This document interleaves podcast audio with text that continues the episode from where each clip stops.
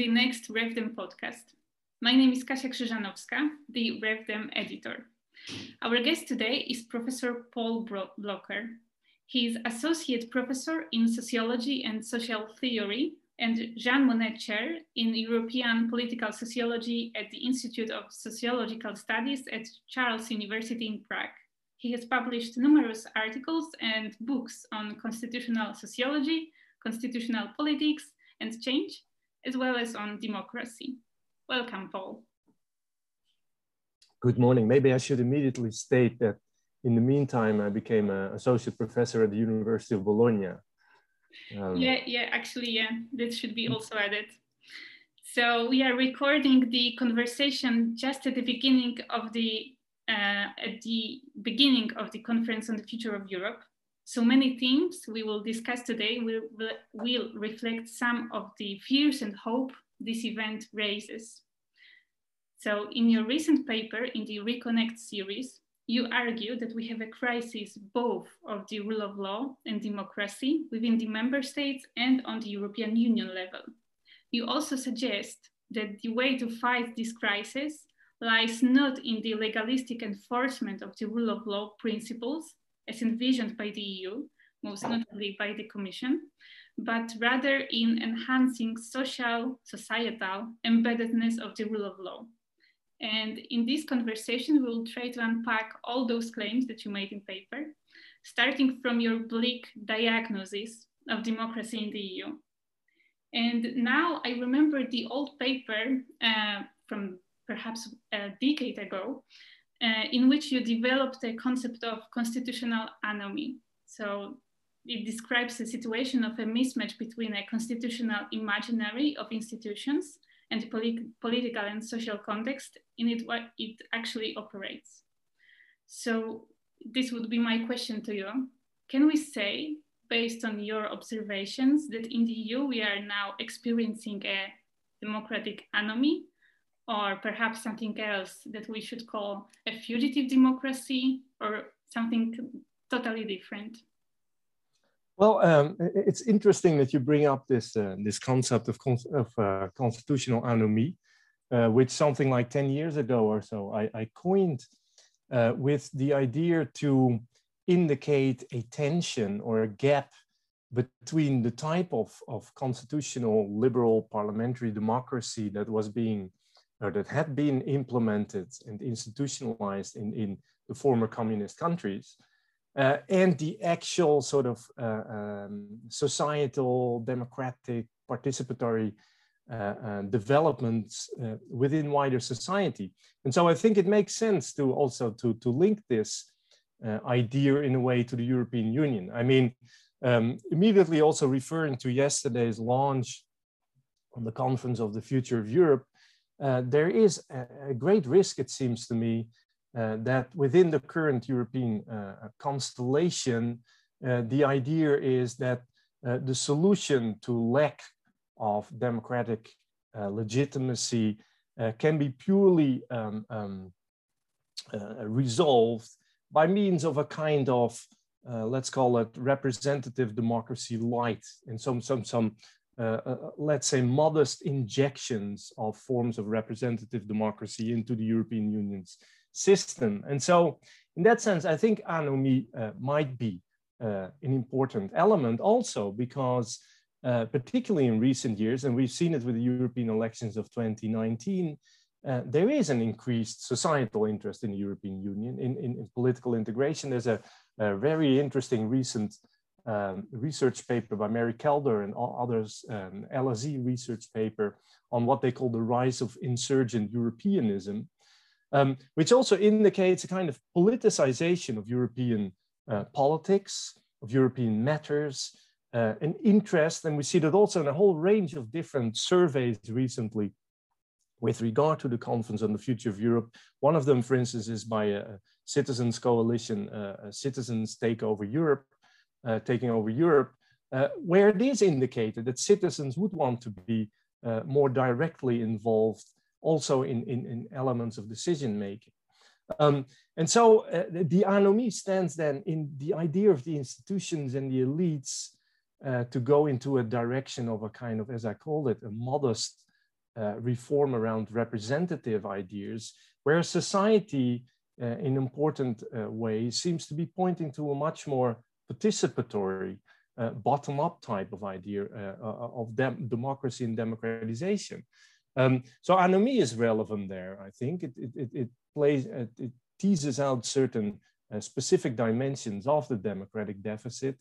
Um, and also the concept of fugitive democracy I find uh, intriguing, uh, um, makes me think back of Sheldon Wolin's uh, work on this concept, um, where he of course identifies how spontaneous democratic politics, uh, when uh, they become sort of institutionalized uh, part of a, a process of bureaucratization, of professionalization, of technocratization, uh, democracy uh, in those processes tends to suffer. And again, that is uh, clearly a great problem um, of the European Union to um, engage largely in what seems to be a kind of pragmatic technocratic approach to politics, whereas many of the uh, the policies it actually engages in, and just think of the vaccine uh, uh, policy or the uh, recovery fund, these are issues that are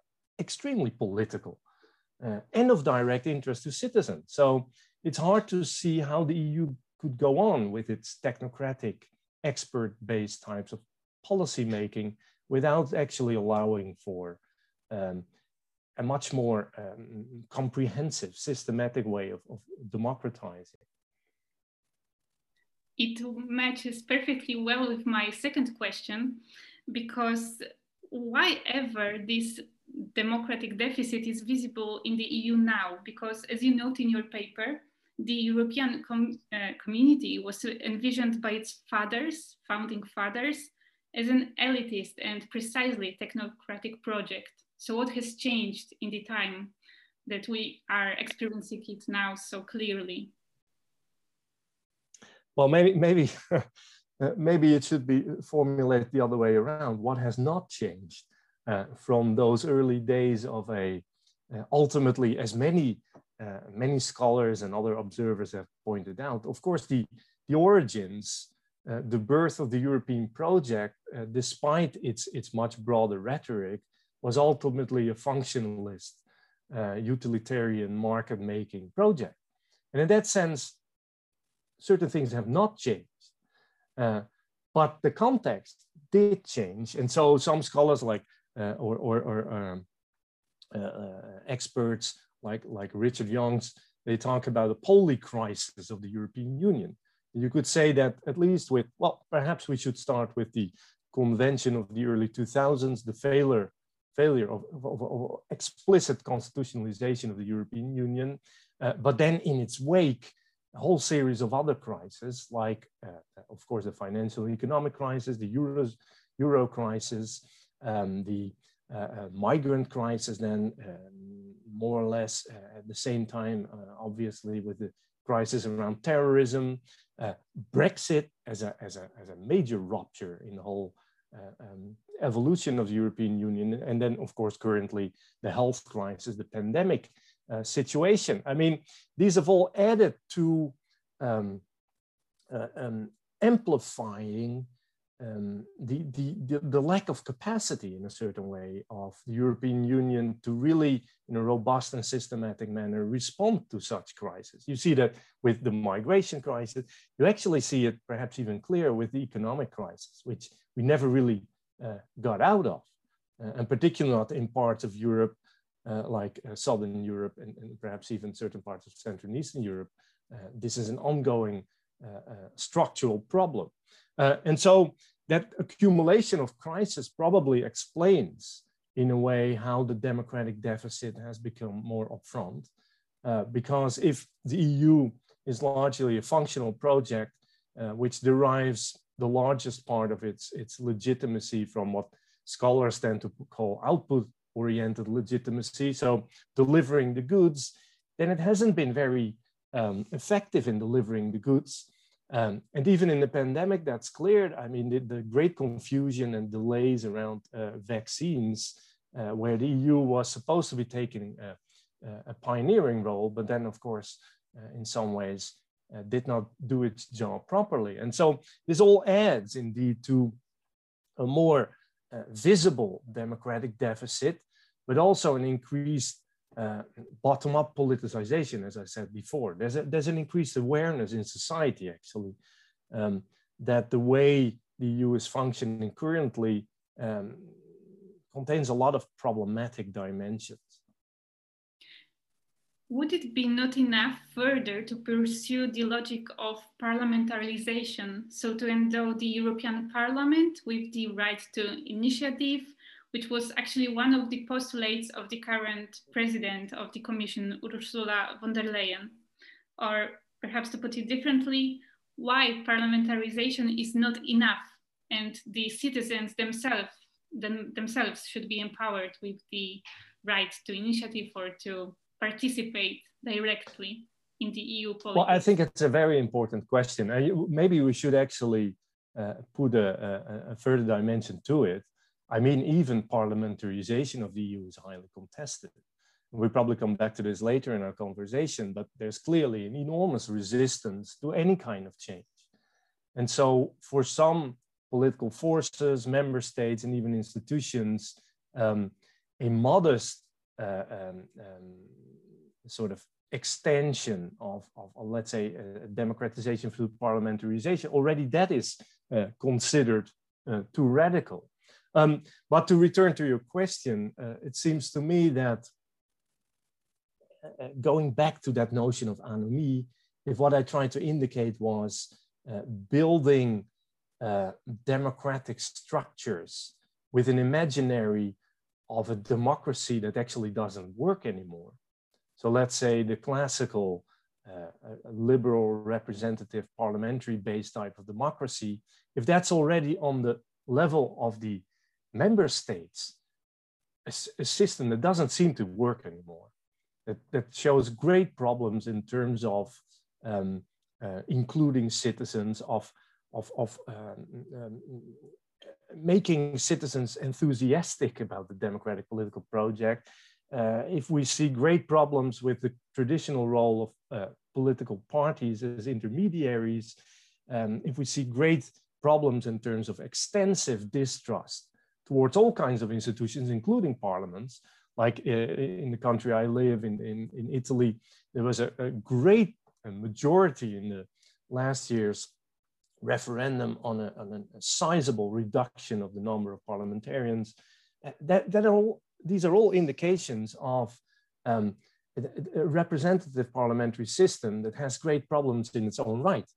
Um, so if you take that road on the European level, I at least have great difficulty of understanding of how that then will, would um, uh, really in a robust manner um, produce extensive, comprehensive, uh, bottom-up democratic legitimacy within wider European society.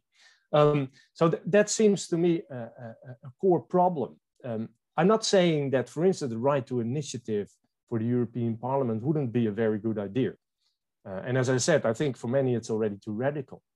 Um, but if we uh, try to visualize this, um, maybe in my future work, I will, I, I, I will uh, indeed uh, publish a, a, couple of maps and, and, and, visualizations of this. But it seems to me that alley of parliamentarization is one alley, but it needs to be paralleled, uh, paralleled by other instruments, channels that take citizens, put citizens in a much more central dimension.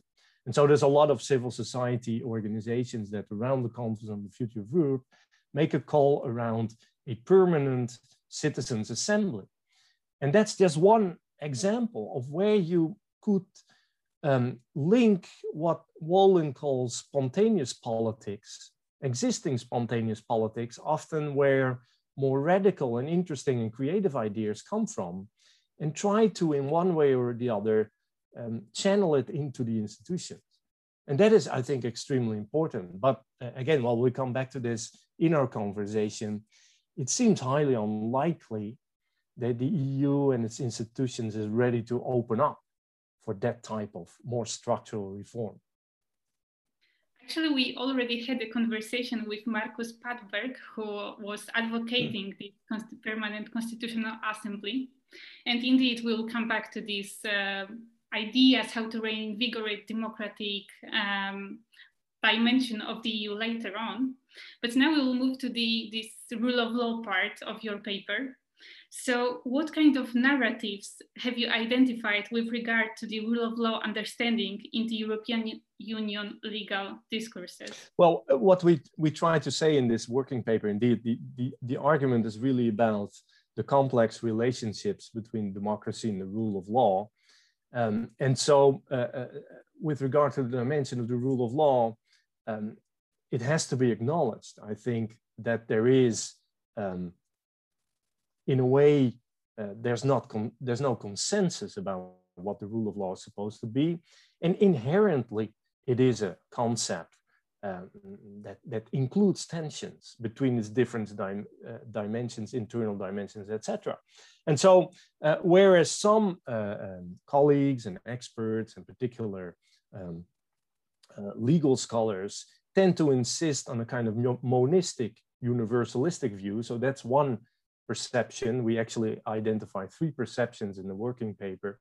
Um, the most uh, diffused uh, conception is indeed this, this monistic universalistic view that sees the rule of law actually as a, a kind of uh, part of an overlapping consensus on the European level, you might say, including a couple of core dimensions like legality, access to justice, and things like that.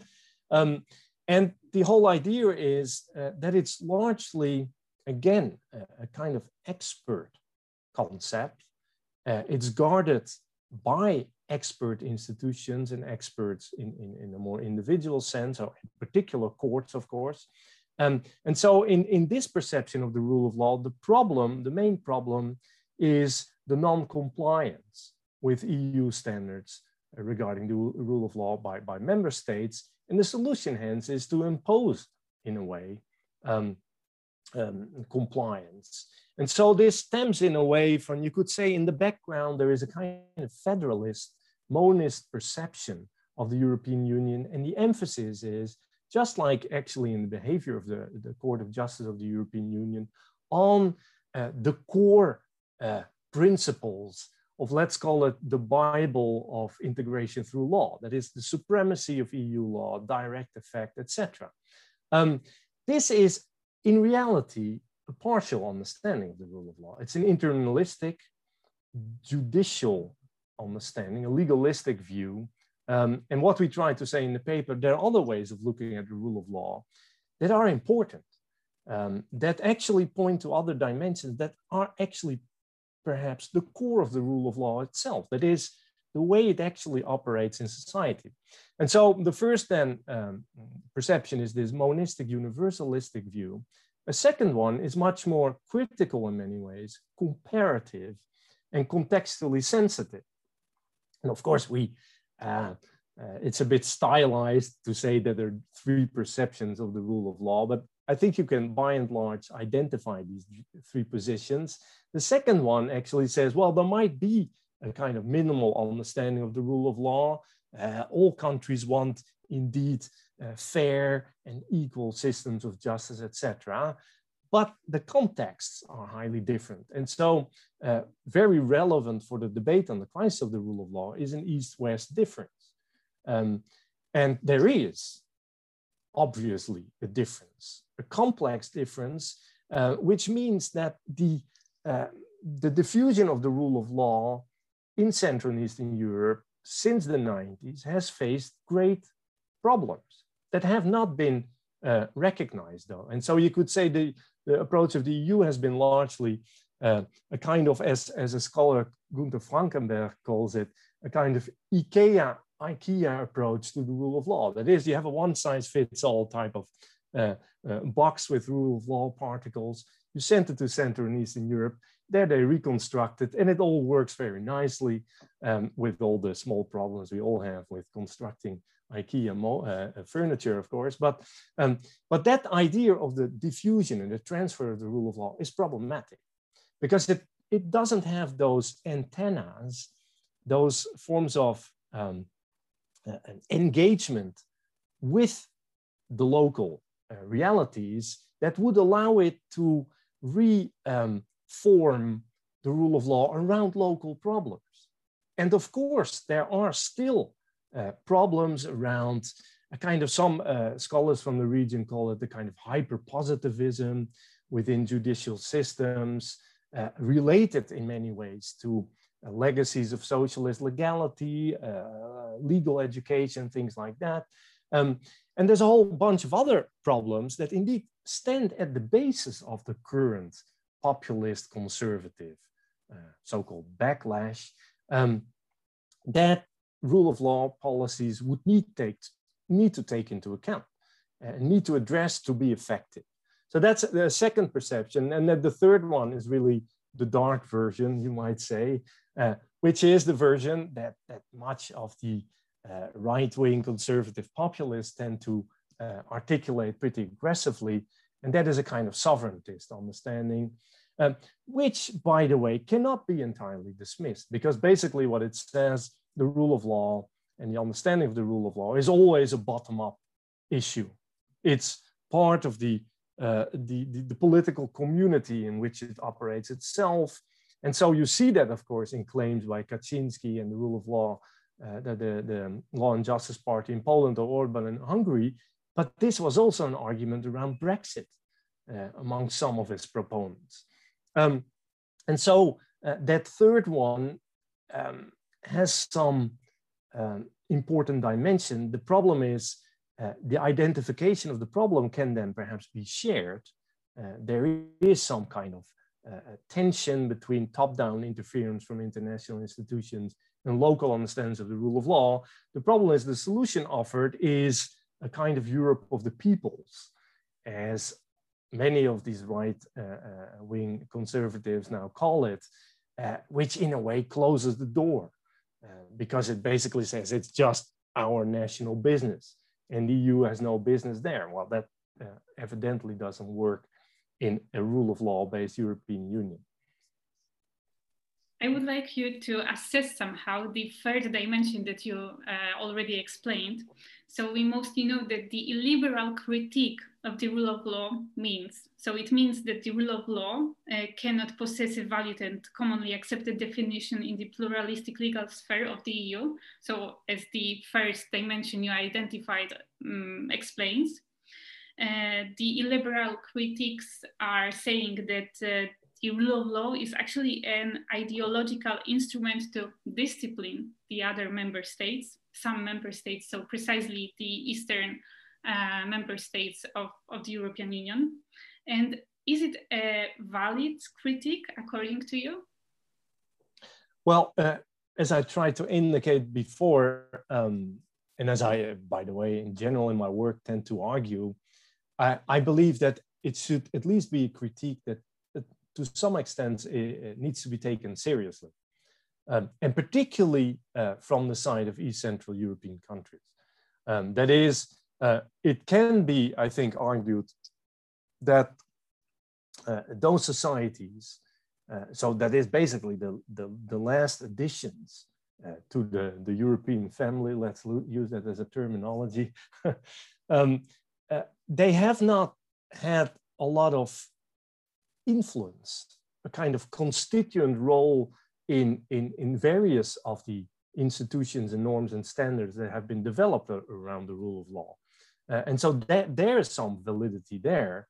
Um, but it's also, uh, I believe, it, it, needs to be taken uh, very much in, into consideration. And we'll talk about it later, I suppose, but from a perspective that argues um, um, the rule of law has fundamentally important uh, societal and sociological dimensions. Um, and so indications, and one could reread, uh, and I have to admit, you need to be very, uh, how to put it, um, uh, um uh, uh, put some effort into it, but you could reread some of this critique from the populist side, so to speak, as an indication of a need for taking the context seriously and closely look at lingering problems uh, of transitional justice, uh, of what is ultimately a process of democratic transformation that never really uh, uh, finalized into a kind of form of consolidated democracy.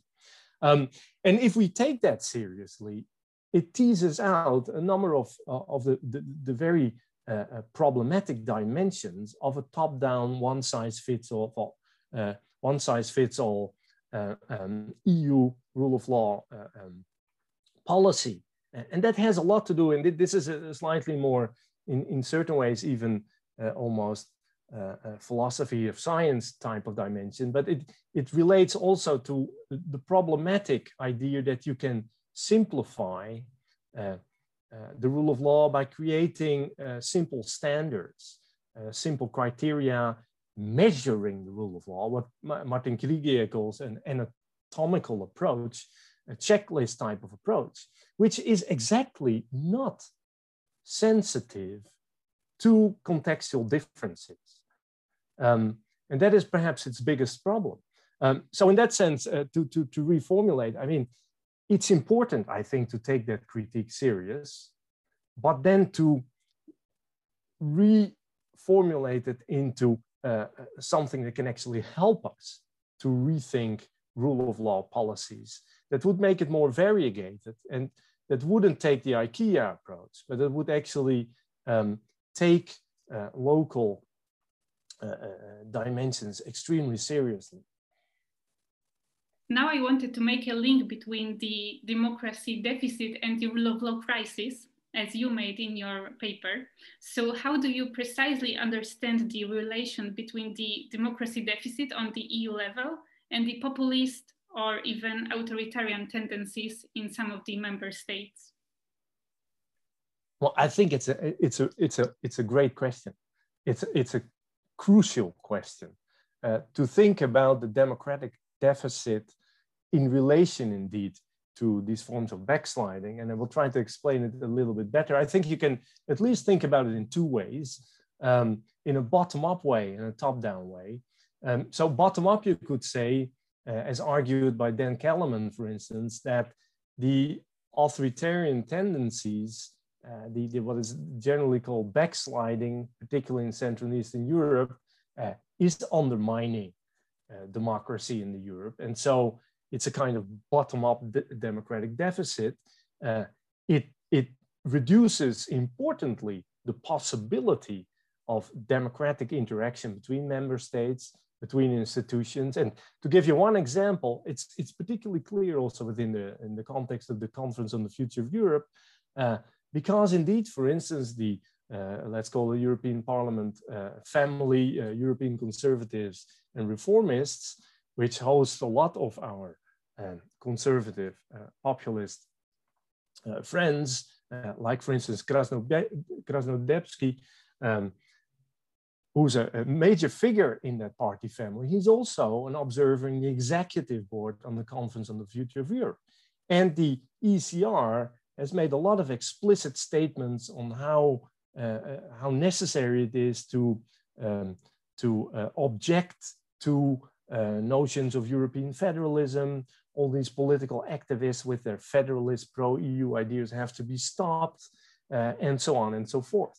Um, and so that makes, uh, that, that also renders extremely clear the unwillingness in a way to allow for plurality democratic interactions by, between various actors within the European context. But by the way, uh, I should also mention here that this is not only a type of behavior that you see uh, uh, from the part of the Hungarian or Polish governments or so. I think it's also clear, like there was a recent letter, open letter by 12 countries, um, let's say the Nordic sort of uh, austerity loving uh, uh, uh, countries that equally indicated the Conference of the Future of Europe should not be engaging in any kind of legislative action or so, indicating that, well, they were not actually very willing to rethink democratic dimensions in, in the European Union. So that's a, a, kind of, in a way, related to a bottom-up dimension, linking uh, democratic problems and issues in member states to the larger uh, European construct. Uh, but there's also indeed the, uh, the top-down dimension, um, where one could argue the EU itself due to its democratic deficit, is not able to, in a very convincing way, deal with problems on the ground in member states. Um, in many respects, it faces huge problems of democratic legitimacy, of accountability. Uh, and there again, you get this critique then of a kind of colonialization of Central and Eastern Europe, etc. Um, and various studies have brought this out, like um, colleagues in, in the uh, Reconnect project in a paper of a couple of years ago indeed indicated that the more the European Union uh, uh, wants to, in a way, actively intervene, the more likely it is going to produce uh, perverse effects. That is, higher rates of resistance and perhaps even around uh, uh, uh, citizens in the societies concerned, a greater sort of distanciation from the European institutions.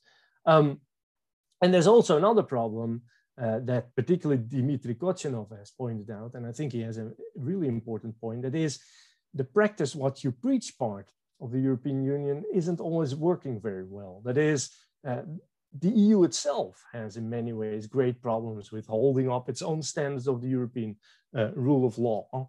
Uh, we see that even within the, uh, the, the, Court of Justice of the European Union. And so that makes its, uh, its standing even more problematic. So I think this, this, this relationship is extremely important. And I wouldn't agree with those that merely place the current democratic turmoil as a problem in Hungary and Poland or so. Uh, we definitely cannot reduce it to that. And there's an interaction between the problems on the ground in those countries and the lack of democraticness of the European Union itself.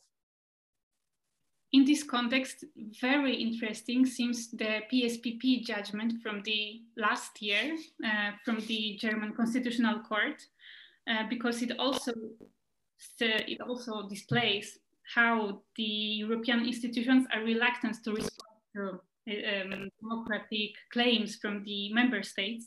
And you read this PSPP judgment as an instance of domestic institution that rejects the decisions taken up by the EU institution that uh, actually encroaches encroaches solid democratic process. And as you mentioned, this paper um, uh, from the Reconnect series there was also a similar paper with similar results that indicates that uh, the more interventionist the ECJ is, the more skeptical toward the EU and democracy the national polity becomes. So indeed, there is this tension of uh, being too interventionist and then being too repulsive towards the EU institutions. So in this context, perhaps we can ask what is the role of the EU institutions in social embedding? So shall it be only the passive observer of uh, uh, conforming with some rules or should be more active in, uh, in that process? And it reminds me also of the Copenhagen criteria process uh, that perhaps we should also take into account in this conversation. So was it uh, this Copenhagen process has been it uh, insufficient to socially embed an EU understanding of the rule of law in the candidate member states? These are the questions now. Well, these are excellent questions indeed. And I, I, I would immediately like to, to make a distinction. I mean, um, of course, you're right to, to talk about the PSPP judgment. Um, um, but um, I would see the Bundesverfassungsgericht as clearly an institutional actor. Um, and so I, I, I, have a bit of difficulty of, of, reading its resistance in a way uh, to uh, uh, uh EU law and the, the, um, the, importance of EU law within the German context as a form of democratic resistance. Um, you could also read it in a way as a kind of expression of national sovereigntism uh, in a certain way. And so the distinction I would like to make is that um, surely uh, the relation between national institutions and international uh, uh European institutions um, is at stake. Uh, but what I uh, increasingly am thinking about that the only real way of um, um, creating a, a, virtuous type of relationship uh, is by adding a, third dimension that is a really societal uh, dimension that is neither part of the fully part of the member state political and judicial uh, architecture um, nor of the European uh, Union institutions itself, but plays a kind of third actor type of role. Uh, and there, uh, yeah, of course, there are uh, great tensions um, that are important, but that also need to increasingly, I think, in one way or the other, find um, uh, institutional platforms to be able to openly debate differences in perceptions. And there, I think it's lack. There's a lot uh, that is lacking. Um, as you as you indeed said before, there is still too much of a picture of the European uh, uh, Union as an actor imposing its positions, of the Court of Justice imposing its so-called competence competence. Uh, and there's a great paper by Richard Bellamy and Sandra Kröger recently uh, where they come back to the discussion about so-called constitutional pluralism, which clearly indicates uh, um, that uh, as we 20 years ago uh, tended to call it around the Convention on the Future of Europe, there's, there's a need for unity in diversity. Um, but that diversity needs to find ways to be expressed. Um, and returning then indeed to not so much the institutional dimension, but more the societal dimension, if the societal dimension could be a third dimension, uh, so uh, the EU um, the nation states and then societies in Europe, well, then you could have, uh, you could also have an interesting uh, factor in European politics that renders that, that, that um, deadlock uh, of a kind of blame game between member states and the EU, it would render it much more, uh, much less effective. It would neutralize it in a way, because if uh, society, society, civil societies in Europe would be able to mobilize and have a, a, a forceful force uh, also on the supranational level, then it would be much harder for national politicians to say, yeah, but well, Brussels is imposing this on us. But if actually their all parts of their own society have been collaborating and co-deciding on these matters, uh, you can't really make that argument anymore. But I mean, there's little imaginative thinking, I believe, around uh, such dimension, and that is really unfortunate. Yeah, indeed. Your paper, the core of your paper actually is this rule of law from the societal perspective. And you argue that it's a totally better uh, understanding than purely legalistic approach in the context of the EU. But how can we imagine this uh, societal uh, embeddedness of the rule of law in the countries such as the uh, member states from the East Central, Central Europe, where the civic constitutionalism is still weak and not well developed. So how can, how can we imagine that uh, the rule of law from this perspective, societal perspective, will be well more entrenched, embedded in, uh, in society? Well, um, you, you, you use the term civic constitutionalism. You could, of course, say this is weak across the board. There are few countries in Europe, apart from Switzerland, maybe, where uh, there is a continuous active interaction between society and, and, and, and, and, institutions, which contains a certain form of constituent dimensions. Um, but, but getting to the, the sociological, societal understanding of the rule of law, the argument actually in the paper is not it's better or it needs to uh, replace a legalistic understanding. It's much more complementary in a way, but in certain ways, and that would be my argument, it's also fundamental. Um, and as Krieg, uh, Martin Krygier has said a number of times, uh, uh and others as well, uh, I mean, the rule of law is too important to leave it to lawyers. Because ultimately, it is a social, societal uh, it's not something, it, it, it, it's simply not uh, sufficient to think that the rule of law uh, needs robust uh, judicial institutions which have their own internalistic professionalized language. Uh, ultimately, of course, and I think that's the great, one of the great contributions of Martin Krygier, who is one of the most interesting experts, I think, on the rule of law. Uh, his, his point is really we need to focus on the end users, the actual objectives that lie outside of the rule of law in a way, at least if we understand it um, um, in a purely legalistic sense. And so, well, the first point is then really uh, the rule of law is a social fact.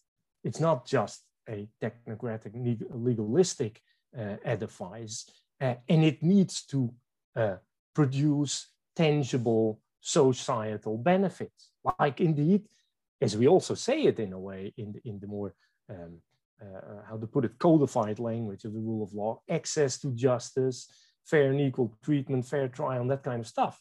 Um, but we know so little about how that actually operates in society itself. It's one thing to have uh, your constitution or other norms stating you have the right to a fair trial. It's a completely different thing whether that really works in practice. And again, this is not just an East Central European problem. I mean, in my um, country of residence, Italy, I mean, I, I, think across the board, people would agree that access to justice is a huge problem, um, even if it is guaranteed in the uh, institutional normative uh, uh, context. And so uh, rule of law is a social fact rather than a, a, a technique.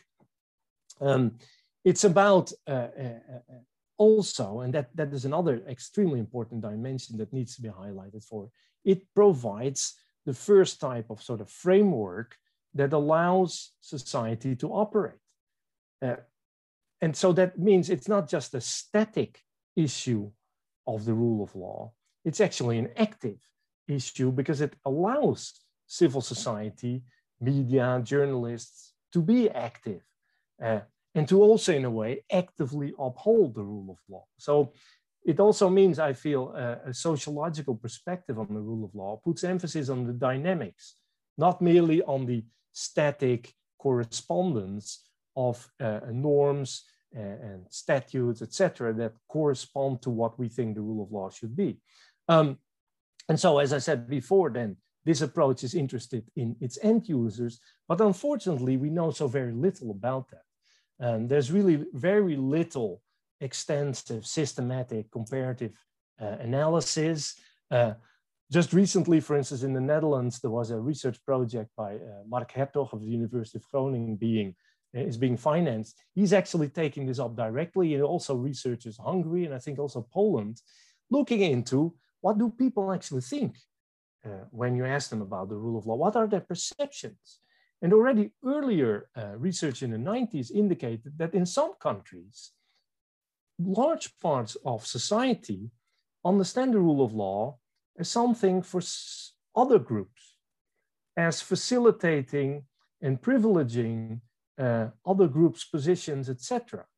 And so, actually, uh, understanding the rule of law, and perhaps even in a larger sense, human rights, as something that is negative with regard to their own position, something that they cannot afford or actually discriminates against them. And so these visions and, and perceptions are extremely useful, I think, because a functioning and, a, and an effective rule of law would need as few people as possible that think in that way, uh, because they apparently understand the rule of law not as a benefit, but as something that is obstructing their social uh, trajectories.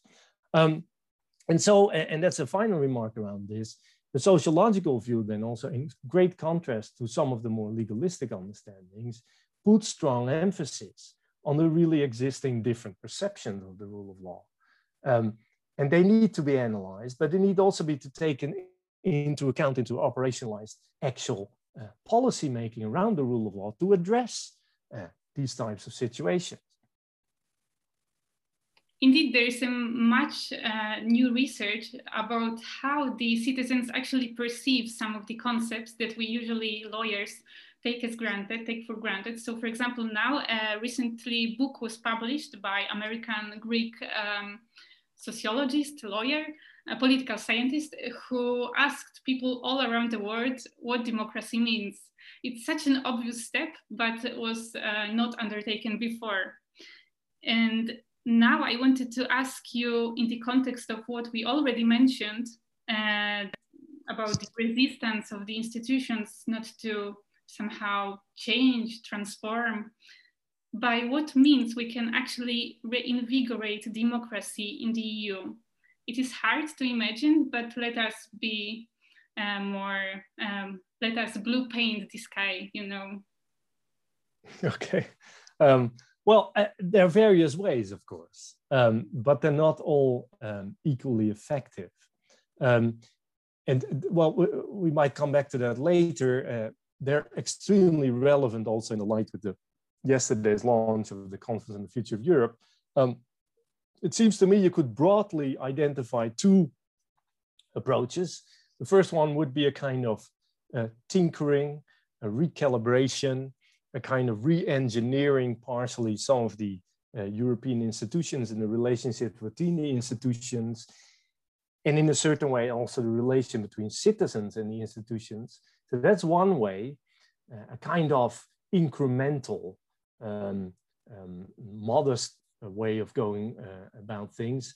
The other way would be a radical leap forward, uh, a, a really structural reimagining of the European Union as a, as a, as a, as a democratic uh, system. Uh, and that would need, of course, much more uh, uh, forceful steps with probably some kind of new constitution.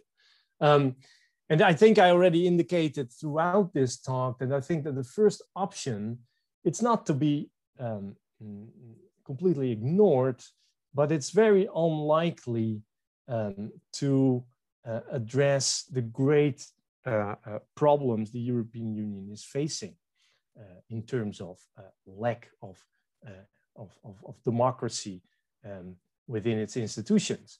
And so in that sense, if the only option taking is a kind of re-engineering uh, of European democracy. We know the most recent uh, uh, real attempt was the Spitzenkandidaten-Idee, uh, uh, which reverberated nicely uh, amongst elites and also here in Florence at the European University Institute, large debates, etc.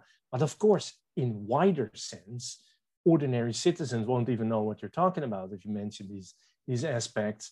And of course, it, it, it ultimately, it understands um, um, ameliorating democracy merely by, uh, I would see it as a largely inter-institutional, inter, inter-institutional vision. That is, if you slightly change the relations between the Commission and the Parliament uh, in relation to European parliamentary elections, well, then you have a, an important boost of democracy. I don't think that is sufficient. And so I think I invite everybody to imagine in a much more radical way. Uh, in a bit, in a way, I tried to uh, indicate before. That is, uh, we probably need a third pillar uh, different from the uh, uh, third pillar post 1992, but a third pillar in terms of civil society, broader society being structurally included, systematically included, as Alberto Alemanno and, and James Organ recently put it in a wonderful book they, uh, they edited on uh, the democratic uh, dimension of European integration. So the second option, in a way, a constituent option, an option that, that, that uh, much more structurally wants to uh, revise European institution seems to be much more fruitful. But of course, I realize uh, that it's also uh, um, not even a, a, a, real utopianism, but largely just merely utopianism, giving the political will, giving the political landscape at the moment. My last question re will regard precise, precisely the conference on the future of Europe. And as an interesting point, I will just add that yesterday it was launched and only 500 people watched it, watched the launching of, of the event. So we see how elitist this project is. So do you see any democratizing potential in the agenda of the Conference of the Future of Europe? I have very mixed feelings about the whole Conference on the Future of Europe. Um, and I noticed also, uh, particularly around uh, civil society activists and organizations, a very similar feeling. Um, you mentioned the launch yesterday, which not only in terms of the very low, let's call it, uh, interest within European society, was problematic, but also in the whole setup, I feel that the sort of this, this classical um, 19th century way of speaking to the people from some kind of far off uh, podium uh, even if there were 27 Erasmus students present, it didn't really speak, I think, uh, to any kind of European public. Uh, and so, uh, but, it, but it stands for, uh, and we, I mean, you, you, could put this in much more tangible terms.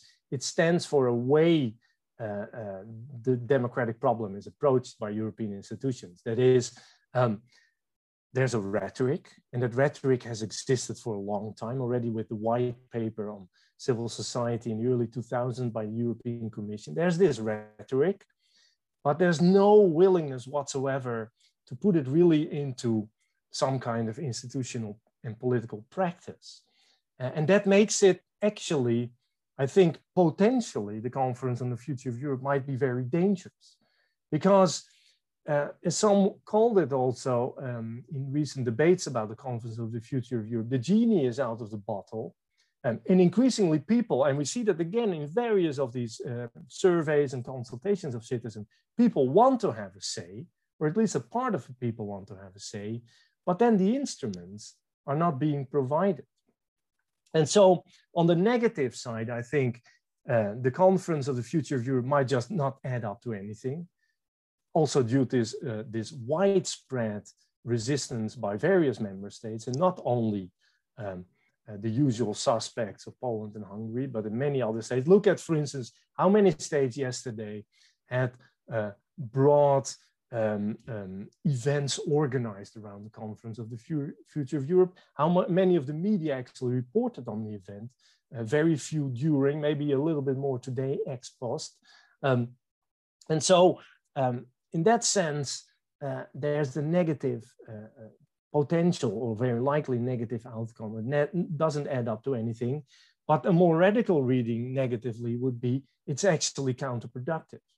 And people become actually increasingly um, um, uh, fed up uh, and, and, and, and dissatisfied with the European institutions. Also, we didn't mention it yet, but this digital platform um, um, has a great range of, of, very problematic dimensions. And as many observers say, it's most likely to invite those that are already in the Brussels bubble, or at least very knowledgeable about it.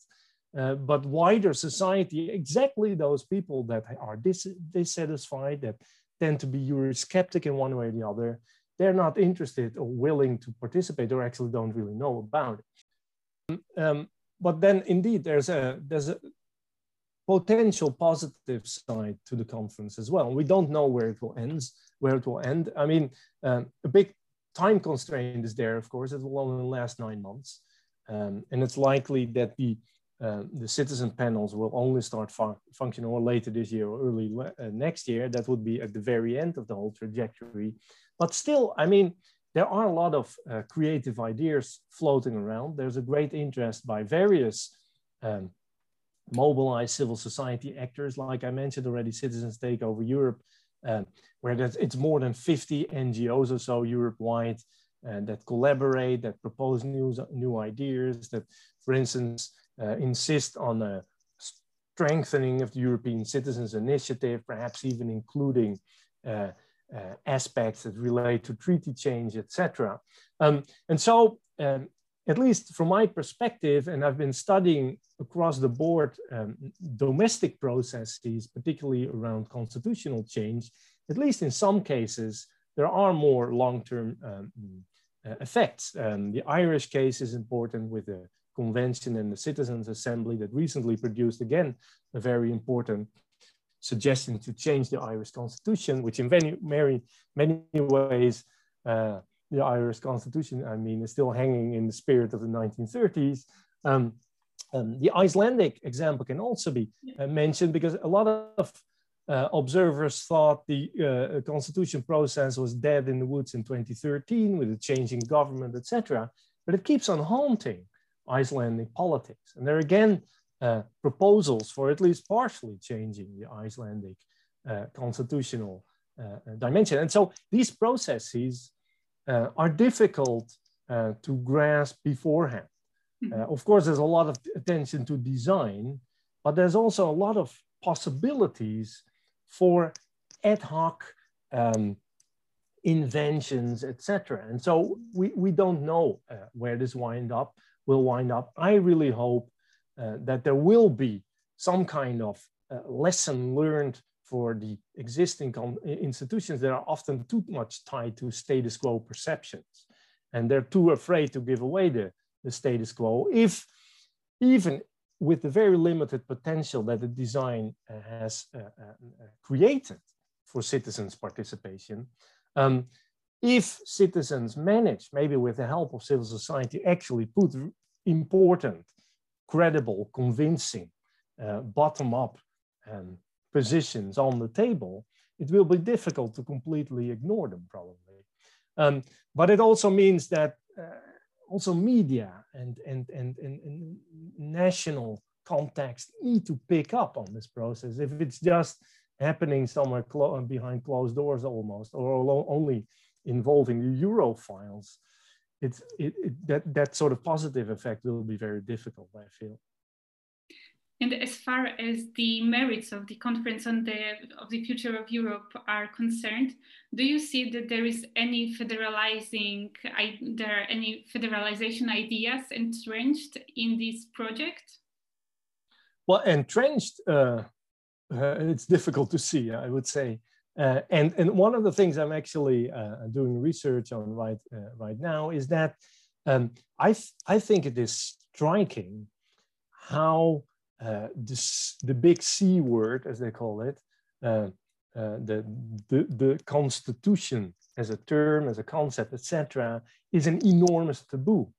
And even mentioning treaty change is seen as hyper problematic. So I've got a lot of uh, um, colleagues, scholars as well, that even, well, they tend to say, well, yeah, but you can also do it without treaty change. And, and I wonder if that's really true. And, and so I feel there is an inbuilt tabooization. Uh, there's an explicit political voicing of not willing to go a federalistic way. The conference on the future of Europe seems to be hardly a vehicle to make statements along these lines, although I have to admit the European Parliament is in that sense more aggressive and rightly so, I think. Um, but so a real federalizing dimension, I find it hard uh, to see it. That's probably also why they put uh, Guy Verhofstadt into the executive uh, uh, board, uh, so as to keep him in a way part of the institutional edifice, so he couldn't really make too radical statements. Um, and so I, am very cautious about that dimension, but let's hope for at least some steps towards a future possibility again to debate more radical changes to the to the EU institutional architecture.